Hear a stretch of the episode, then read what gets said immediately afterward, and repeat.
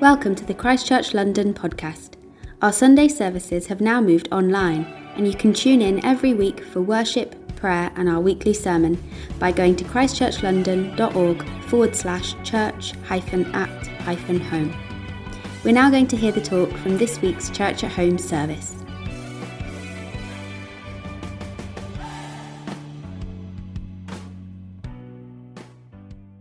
Today's reading is from Hebrews eleven, verses eight to sixteen. By faith, Abraham, when called to go to a place he would later receive as his inheritance, obeyed and went, even though he did not know where he was going. By faith, he made his home in the promised land like a stranger in a foreign country. He lived in tents, as did Isaac and Jacob, who were heirs with him of the same promise. For he was looking forward to the city with foundations, whose architect and builder is God. And by faith even Sarah, who was past childbearing age, was enabled to bear children, because she considered him faithful who had made the promise. And so from this one man, and he as good as dead, came descendants as numerous as the stars in the sky, and as countless as the sand on the seashore. All these people were still living by faith when they died. They did not receive the things promised. They only saw them and welcomed them from a distance, admitting that they were foreigners and strangers on earth. People who say such things show that they are looking for a country of their own. But if they had been thinking of the country they had left, they would have had opportunity to return. Instead, they were longing for a better country, a heavenly one. Therefore God is not ashamed to be called their God, for he has prepared a city for them.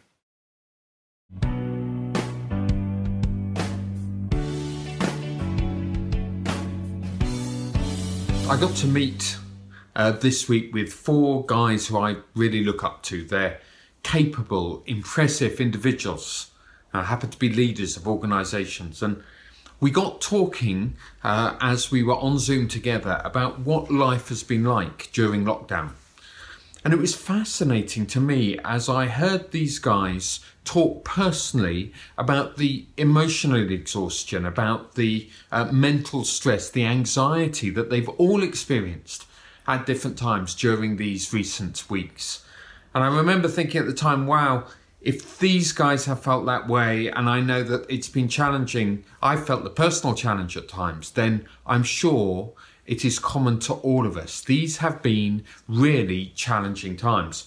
As I'm listening to them speak, I'm thinking the sermon series that we're doing at the moment really matters. It's a series on faith. Faith is essentially not relying on how life is going or my own strength to get through, but rather relying on the character of a good God and the good words that he speaks to us. And so I think if there's ever a time where we need to learn to walk more by faith, it is right now. The more challenging the time, the more that we need faith. Uh, it's certainly something that we've always sought to live by at Christchurch London. I'm not, I'm not bigging us up by that. Uh, as someone once said, uh, faith is all about ordinary people trusting an extraordinary God. Uh, but moving here to London to start this church now fifteen years ago was a move, a step of faith. We felt that God spoke into our hearts, whispered, it's time. Uh, we spoke to others, and I'm sure they were well-meaning. They said, don't do it. It's impossible. But we knew that it was the right thing to do. We moved by faith. Uh, when we went to from one location to four locations in one day as a church, that was, again, a step of faith. Uh, like... Like the first time, like moving here, we carried this conviction in our hearts. We we were confident it was the right thing to do, and that therefore, as we went, God would bless us. And it's most certainly uh, been the case. Uh, there have been times where we've taken offerings, where many of us have given financially, uh, often given, I, I suspect, more than we felt that we could, but knowing that God would supply our needs. Uh, we have at times, again, many of us felt that it's been by faith, confidence in God, a good God and his good words, that we've been able to stay in this city. Uh, if ever, as I said, there's a time to live by faith, it's during uh, the lockdown of a pandemic, and we've sought to do that. It's been so exciting to hear stories from Alpha. You know, we've never ever started an Alpha course in June before, but this year we started three last month. Uh, we've certainly never done one in July. People are normally thinking about leaving the city for the summer at that point in time. But our course this month has gone really well as well. We can report people are finding faith. They're experiencing the Holy Spirit. Uh, it has really been a great thing. Uh, likewise with Steps, uh, as uh, we've had over one hundred twenty people on our courses uh, from five different nations, including uh, eight pastors in one course, all preparing to do Steps in their own congregations and their own churches. And it has just been such a privilege to trust God that this would work on Zoom and to find that broken lives are getting mended as a result. So we're doing this series, this series on living by faith, from the most famous chapter in the whole Bible on this subject. It's Hebrews chapter eleven. Uh, my encouragement would be that whilst we're doing this series, and it's just over six weeks, Uh, that you take some time in your devotional times uh, each week, and why not read through that whole chapter? It's a wonderful chapter. It has so much in it, so many riches, we won't be able to cover them all, um, and it might help you get all the more out of the preaching as well. This th- today we get to a uh, the part of the a part of the chapter uh, which covers the story of Abraham.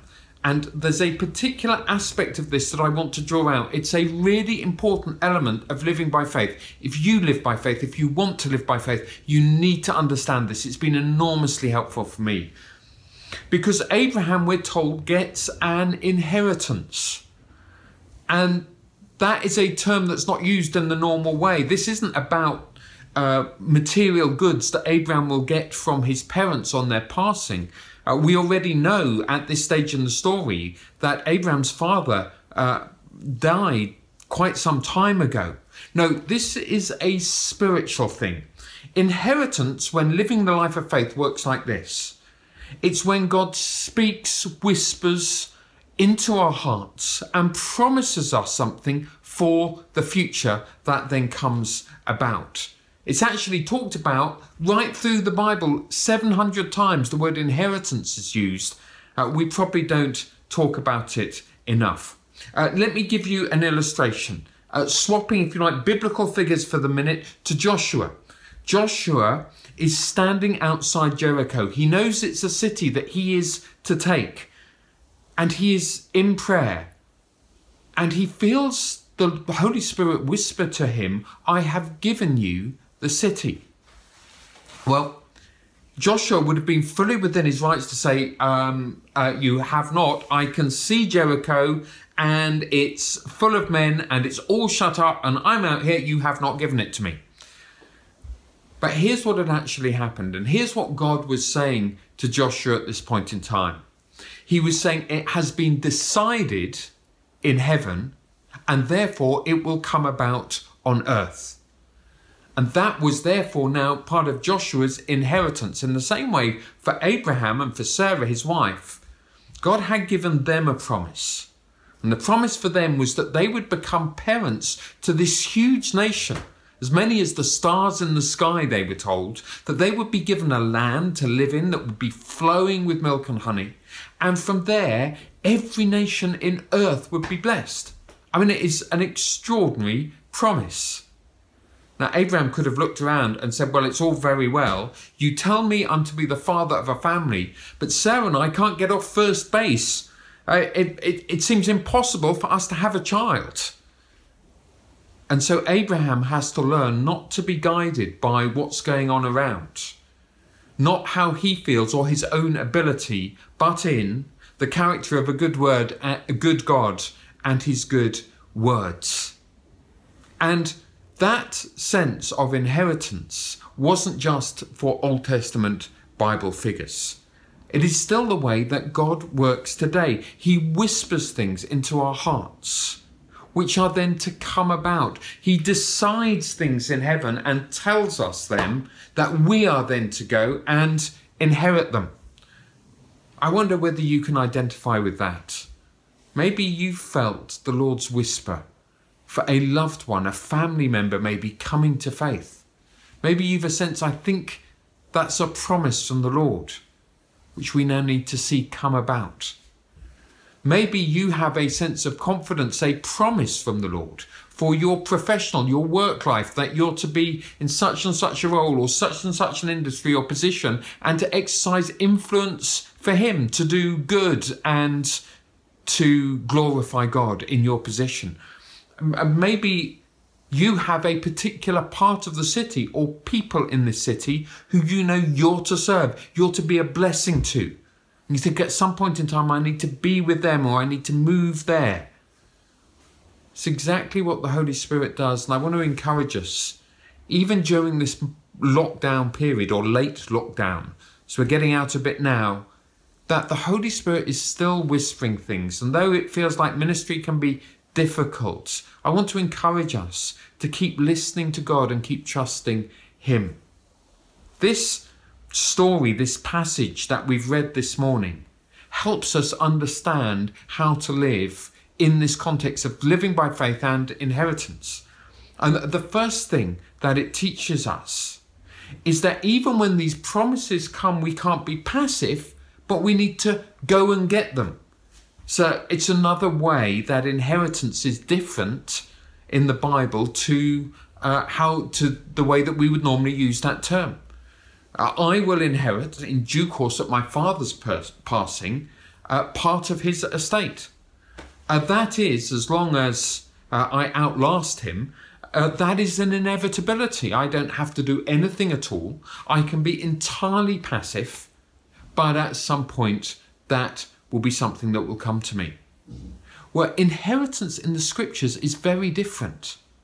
In the scriptures, we're told the city's there for you, now go and take it. Or Abraham and Sarah are told the promised land is there for you, but you've got to go to it. You've got to take action. We're told in these verses that Abraham was called, he heard God's voice, he obeyed, and he went. I wonder whether there are steps that you need to take at this point in time. And Philip and I sensed the call to come to this city and to start a church here. It wasn't a case of sitting on our haunches. We needed to go to our pastor and say, will you send us? Then we needed to have the house on the market. We needed to gather a team. All sorts of other things that we needed to do. Can I ask you, if you sense that you have an inheritance, that there's a call, then can I ask you, what's the next step for you? What can you do, even with all the challenges of this moment, to start to pursue, to start to, as it says in Deuteronomy, inherit your inheritance? The second thing that we see from this is that once you have received the promise, you still have to trust God in the going. Uh, we're told that Abraham went not knowing where he was going to. He knew that there was a land for him. He knew there was a great family for him, but he hadn't been told how to get there. Uh, and that, of course, is not how we live. I can imagine it being really awkward. Uh, you know, Abraham's household coming to him and saying, Abraham, we hear we're off. Uh, where do we go? How do we get there? And Abraham would have had to say, I don't know. I know the ultimate destination. And we have to trust God now for every step. And that's why we sometimes talk about this being a life of faith. It's not just one thing, but it becomes a lifestyle. Noah was told to build an ark. He was, unlike Abraham, he was given a lot of detail, but he still had to trust God that one day it would rain. Otherwise, he was going to look pretty silly. Daniel went into the lion's den, trusting God. But he had to trust him not only that the lions' mouths would be shut, but that in the morning Nebuchadnezzar would call him out again and that he would be free. Joshua not only had to trust God that the city was for him, but then had to trust that as they marched round it for seven days, and then seven times on the seventh day, that the walls would come down and that it was his. And so I want to encourage you to continue to believe God, to continue to trust him, as we were making those plans and preparing for the start of Christchurch London, one of the things, one of the challenges that I knew we had was that of finance. How are we going to afford to hire halls? How was I going to uh, afford to employ other members of a team? And one day, as we were making plans and we were on the move, somebody called me. Many of you have heard this story. There's a pastor friend of mine. He said, David, he said, there's a businessman in my church who's heard what you're going to do and he wants to help you. How much do you need? Well, I had never, ever been asked that question before. And I didn't know what to say. I, I sort of mumbled something about, well, fifty thousand pounds would be a huge help right now. Oh, said the voice on the other end of the phone. He was actually thinking of rather more than that. And so, one of the key reasons that Christchurch London exists today is because a businessman who I'd never met gave the church a cheque for one hundred thousand pounds. We have to trust God in the destination, in the initial promise, and then we have to trust him as we are going for it. Because it is only as we go very often that he provides for us. And as we trust him, there's another key element that comes out in this passage, and that actually the writer of the Hebrews has reinforced a bit earlier, and it's the importance of patience. God's timing is not often as fast as we would like. In fact, with Abraham and Sarah, we're told that Sarah, by the time they had their son Isaac, that her body was beyond the age of childbearing. We're told that Abraham's body was as good as dead. God had kept them waiting for decades before he gave them, in actuality, the promise uh, that had been in their hearts for so many years. And the writers of the Hebrews talks about the fact that people inherit their promises through two things, through faith, as we've been discussing, but also through patience, through patience. So I want to encourage you to learn to wait. And in our waiting, we have to protect our hearts, because it is then that unbelief can erode, can eat away at the promises and take them. And my guess is that for many of us during lockdown, we've had to, we've been in waiting mode. We've been trusting that things will come good. We've not been able to get on with the things we've wanted to do. Well, when God causes us to wait, he's always interested in what in the work that he's doing inside us, even if not outside us. He's interested in the heart. So I want to encourage you, if you feel like you're waiting now, just like Joseph had to wait in prison, thinking he had too, had promises, he had dreams, that as we wait, we, learn, we let God work in our hearts and shape our character and make us the sort of people that are ready and able to inherit the very promises that he's given us. One final element I just want to draw out of this passage, because ultimately there are promises that lie behind these promises, or to put it another way, there's eternal promises which are even more important than the ones for this world. And we're told that Abraham went out trusting for a city that was without foundations, a different city. It's the city John talks about at the end of Revelation that comes down from heaven as God is renewing the heavens and the earth. And we're told this city, which is full of God's glory, comes and it fills the whole earth. What the writer's trying to say is this, that as we learn to walk by faith, trust him for his promises, go out by faith, living with patience, that we're actually doing it with an eye to another kingdom. We're doing it with an eye to another world. We're trusting for that day that will come when the earth will be covered with the glory of God as the waters cover the sea. And we never forget that this is not about me. I'm not trusting him for promises, for personal success or gratification or uh, fulfillment of personal ambition. No, we're trusting because we're out, we're living for another world. We're living, as it says in another place in, in Hebrews and in First Peter, that we're aliens and exiles because we're trusting God for something even better, a world to come where there will be no lockdown, no pandemic, no suffering, no tears, no grief.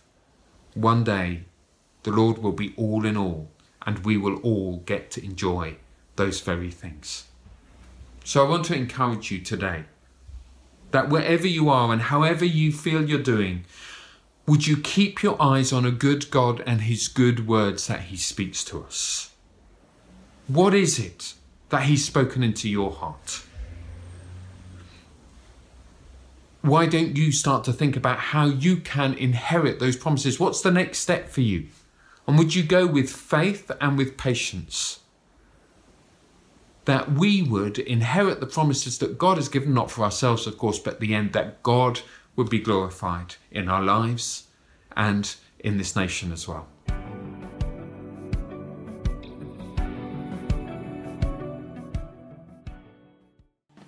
We hope you enjoyed this talk from the Christchurch London podcast. To hear other talks or find out more about our Sunday services, head to christchurch london dot org.